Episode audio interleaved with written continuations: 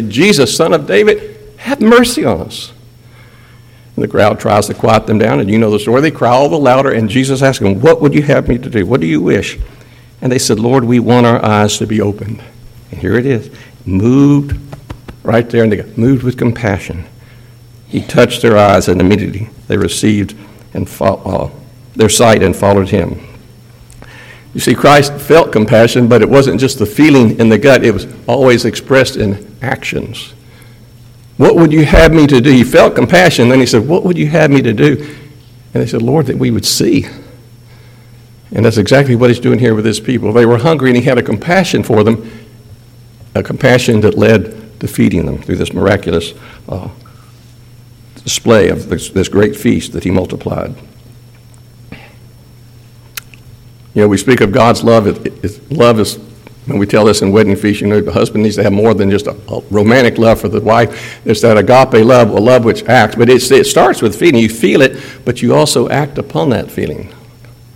We have it in the table before us. God didn't just so love the world that He said, I love you. He sent His Son, and the Son, in that wondrous love, gave His life, became sin for us, suffered hell for us.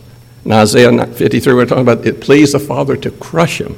And He encountered our grief, and by His stripes we're healed. It's a love and a compassion that expresses itself in actual actuality. Um, and Christ did that. Here he is in Gentile territory, the place where the people lived, that the Pharisees, they looked down on a lot of people, but they really looked down upon the Gentiles, uh, not worthy of the Lord's love. But Christ shows us here that we're to show love and compassion to all men, even those who disagree with us, those who hurt us and hate us. Doesn't mean we like, like what they do or enjoy it, but we're to show his compassion to them. And William Hendriksen, in his commentary on, on Mark, asks a question that we need to consider before we come to the Lord's table. Without compassion, can a person be a true follower of Christ? Or to break it down, without compassion for others, can we really be saved? It's not the compassion that saves us, you know that, you know better. But can we really know firsthand what it is to have the mercy and compassion of a holy God to us and then refuse to show it to others? I'm not saying we won't have incidents where we slip up and have to repent and ask forgiveness. But it could be racism. It could be a husband who beats his wife or children who still goes to church and sings the hymns and all of that, teaches Sunday school. There are people who are like that. Can we really be a follower or a believer in Christ Jesus if we don't show his compassion. Again, it doesn't save us, but if, if, we don't have that compassion, we need to go to the Lord before we go to his table today because there's something amiss in our hearts. Jesus had that compassion and he expressed it. And he won't send the multitude away until he's dealt with, the, with their problem. He said they're hungry, they need the food, and he feeds them, and it says they were satisfied, and then he sends them away. And that word in, that means satisfied is not just that they had a little bite to eat to hold them over till they could get home and, and get something more sustenance. Uh, it means to uh, have plenty, to uh, fill, to satisfy. It's used of fattening animals when you're going to fatten the hog up for slaughter. Uh, remember, Lindsay Hall had gotten a little pig, a greased pig at the fair or something, and wouldn't let the, I don't know if they ever butchered that thing or not, but she doesn't know about it, they did, but she didn't want to raise it and eat it. But that's what hogs are for. Cats, too, for those who like them. Um, but here in Revelation 19, it says, The beast was seized, and with him the false prophet who performed the sign, in the presence of which he deceived those who had received the mark of the beast. So the, the beast and the false prophet it says they were thrown into the lake of fire, which burns with brimstone. And the rest, that is, those who followed the beast and the false prophet, the rest were killed with the sword which came from the mouth of him who sat upon the horse, and all the birds were filled. That's the same word here. They were gorged, filled to the brim uh, with their flesh. So Christ, when he satisfies, he goes all the way for it. He, having loved his own, he says he loved them to the end. Uh, so he wouldn't send them away till he met their need. And the other thing, and it's an understatement of all understatements, but he can do what man cannot do. I mean, that's so obvious, but we forget it sometimes. Remember Mary? She said, How can this be? Uh, I'm a virgin. And Gabriel said, With God, all things are possible. The disciples are saying, Where can we get enough food to feed these people? And we just need to remember not only is Christ able to do it, but he's willing to do it. He wants to do it. The same word again where it says he felt compassion is the word you find in, uh, I think, Luke 15, where it says the prodigal son comes home and the father saw him and felt compassion for him. that inward feeling of love, and runs out and falls upon his neck and kisses him and receives him back. And we go to Christ with our sins and our failures and our doubts and struggles, and it doesn't mean they're okay, but we go to him knowing that if we go with a repentant heart, he receives us with that same love and compassion. And he uh, takes away that guilt, takes away that sin, and he helps us through that sorrow or that heartbreak or whatever it is that we're, we're facing. I mean, these people went without food for three days. He went, at least at one time, 40 days without food in the wilderness before his temptation. So he's the high priest who knows what we feel. And he says, I'm ready and able to give you my bounty. Don't settle for a famine. So we see, first of all, the great compassion of Christ. Secondly, we see the multitude's great faithfulness. Christ again says, uh, I feel compassion for them. They've been with me three days. They don't have food. And some of them have a long way to get back home before they can get more food. So he, he, he sees their faithfulness here, and they stay committed. Now, this is a little corny, perhaps. I've doubted, debated whether I should even read it to you. Uh, but I did when I preached this sermon to you some, some 25 years ago. Most of y'all probably don't remember it, do you? Um, funny how $100 looks so big when you take it to church, but so small when you take it to the mall.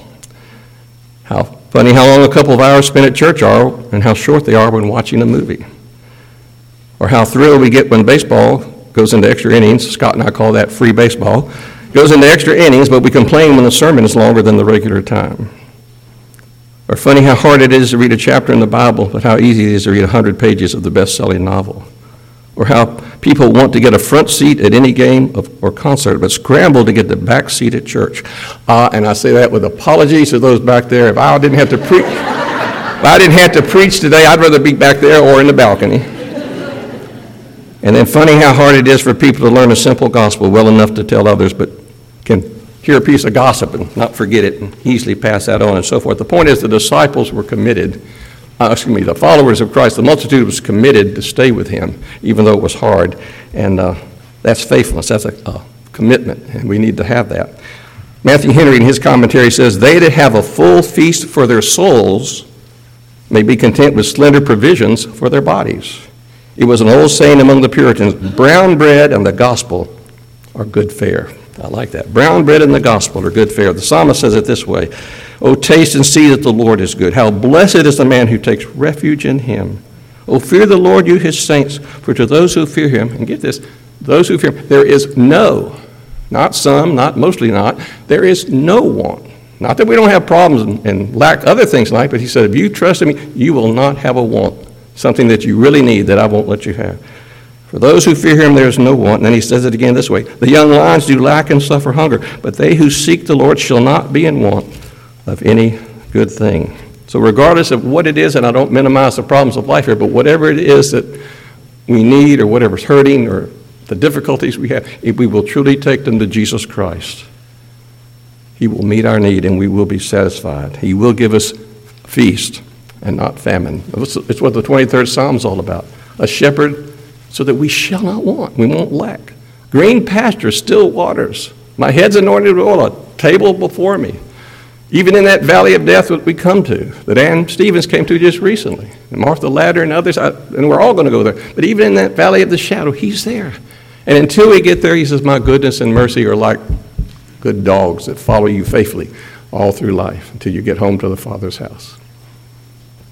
So we see the great mercy, compassion of our Lord, uh, his tenderness toward the needy. We see the faithfulness of the multitude. And lastly, we see the disciples' weakness of faith. They say in verse 4 Where will anyone be able to find enough to satisfy these men with bread? I was rewatching City Slickers. I hadn't seen it in a long time. And I can't imitate Billy Crystal. I wish I could. But I don't know if I've ever seen any movie in which at some point he doesn't say, hello, the way he says it. And I could just see, gee, Jesus wouldn't do this, but when these disciples, where are we going to get bread? I can just see him turning and says, hello, where were you when you were passing out the five bread baskets for the 5,000? How soon do you forget? You go back to chapter 4, you don't need to turn there, but uh, it's the storm at sea, and they say, Master, don't you care? Where's your compassion? Don't you care that we're about to perish? And so he gets up and rebukes the wind, the storm dies down, and he says, Why are you timid? How is it that you have no faith? And their response was that they were very much afraid and said to one another, Who then is this that even the wind and sea obey him? They're getting a glimpse of who Jesus is. And then in the next chapter, you have Jairus, the synagogue's daughter, sick to the point of death. She dies. Jesus goes there and says she's not dead. She's sleeping. They laugh at him. He raises her back to life. The disciples know that's happened. You go to chapter 6, they've seen the feeding of the 5,000. They're involved in it. And you wonder how quickly they forget. How could they forget? Israel of old was no different. Back in the Coming out of Egypt, the Exodus, God delivers them. They were between the rock and the hard place. The sea's there, the army of Pharaoh marching down upon them, and God opens the sea and delivers them. And here's what they did after they said, The Lord saved Israel that day from the hand of the Egyptians. And Israel saw the Egyptians dead on the seashore. And when Israel saw the great power which the Lord had used against the Egyptians, the P here's their response. They feared the Lord and they believed in the Lord and in his servant Moses. And three days later in the wilderness, they get to a place called Marah. The water's bitter. And they said, Where are we going to get any water? The God who just did something with water made it stand up in a heap so they could cross the sea. And yet, how quickly we forget. But the disciples are no better. In fact, they didn't have Moses leading, they had the Son of God in the flesh leading them, and they'd seen his miracles, they'd been with him, and they still say, Where can we possibly get enough food to get out of this problem? How can we fix it? But we don't need to look at these. I just need to look in the mirror, and so do you, to see that we're really not any different. Uh, we have all these needs that, um, and problems in life, and again, I don't minimize them, but we face them, and sometimes we wonder how, how there's just no light at the end of the tunnel. How are we going to get out of this? How is it going to possibly get any better? When all along, again, it's not to minimize the struggle, but what we need to do is keep our eyes on Jesus. Not like Peter, look at the waves, but like Peter should have done, look at the Lord Jesus, the master of the waves, and know that he will keep his word that he will get us through. J.C. Ryle said, We must never allow ourselves to doubt Christ's power to supply the spiritual wants of all his people. It says, He has bread enough and to spare for every soul that trusts in him. He has bread enough and to spare for every soul that trusts in him. Weak, infirm, corrupt, empty as believers feel themselves, let them never despair while Jesus lives. And yet, I sometimes do, and you probably do too. We do despair. We do get anxious. We do see the problems, and it's not that we're not trusting Christ for our salvation and you know we've forsaken our faith or anything like that. But it's easy to get anxious and worried when the Bible says, "Don't be anxious about anything," but truly to cast our care upon Him because He does. He really does care. He He helps. But sometimes we think, you know, there's no way out of this short of a miracle. But isn't that the good news? What's wrong with that? Miracles still happen. I don't know if they happen like they do in the Bible. They may be in some parts of the world. We can't put God in a box and tell him what he can and can't do. Well, what was the purpose of a miracle? It attested to the power and glory of God, but he did it for the good of his people. What would you have me to do? Jesus, son of David, we want to see. They had a need. The miracle was to deliver them and give them sight. My daughter's sick unto death, and he delivered her from death. The multitude's hungry and without food. He uses a miracle to deliver them. Always, that's what he's doing. The psalmist says, Many are the afflictions of the righteous, but the Lord delivers. There's that miraculous deliverance of them all. And the greatest of all is, is what this supper represents the deliverance, as has been alluded to it, of our sins being forgiven and salvation through Jesus Christ by his redeeming work. And so, this is what we know that he who fed the multitude cares for you and me every bit as much. Say it again. He who fed the multitude cares for you and me every bit as much. Paul says, What shall we say to these things? If God is for us, because, really, because God is for us, who or what can be against us? And you know how it goes. He said, He who spared not his own son, but freely delivered him, how will he not in him freely give us, again, all things that we need? One who will satisfy. When we look to him, we're satisfied. And we need to apply that, that truth. I'm going to close with that, but we need to apply that truth to every circumstance of life, the hard things, the midnight hour of the soul, those places, and you may be there right now where, again, life seems to be going down the toilet and you don't see any way out.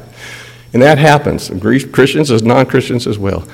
Said, I don't minimize that, but the question at the end of the day is not what is it that I'm suffering and what is it that I need though the suffering may be re- uh, very real and great and the need may be tremendous. I'm not, again, minimizing that. But the question is not so much what am I suffering, what is, do I need, but will I trust Him? Will I really trust Him who loved me enough to go to the cross in my place because he will not fail.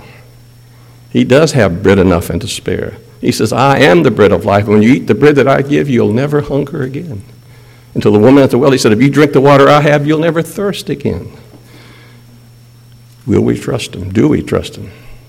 We're sinners who stand before a holy God who deserve to be in hell, and Christ offers us heaven's bounty. God give us grace not to settle for a famine. Father, we cannot thank you enough for the gift of your Son, and in him every gift that we'll ever need. None we will deserve, but none we can lose because of Christ Jesus. Prepare our hearts to come and commune with him who gave the greatest gift of all, and give us hearts that trust you. We're like the disciples, we're like Israel of old. Father, we easily lose sight of the faith that we ought to have in you and resting in you. It's so easy to take our eyes off of you and onto ourselves and our problems. Our problems are real, and we pray for your help in those problems, but more than that, we pray that we'll rest in your presence and live for your glory. And we thank you in Jesus' name and for his sake. Amen.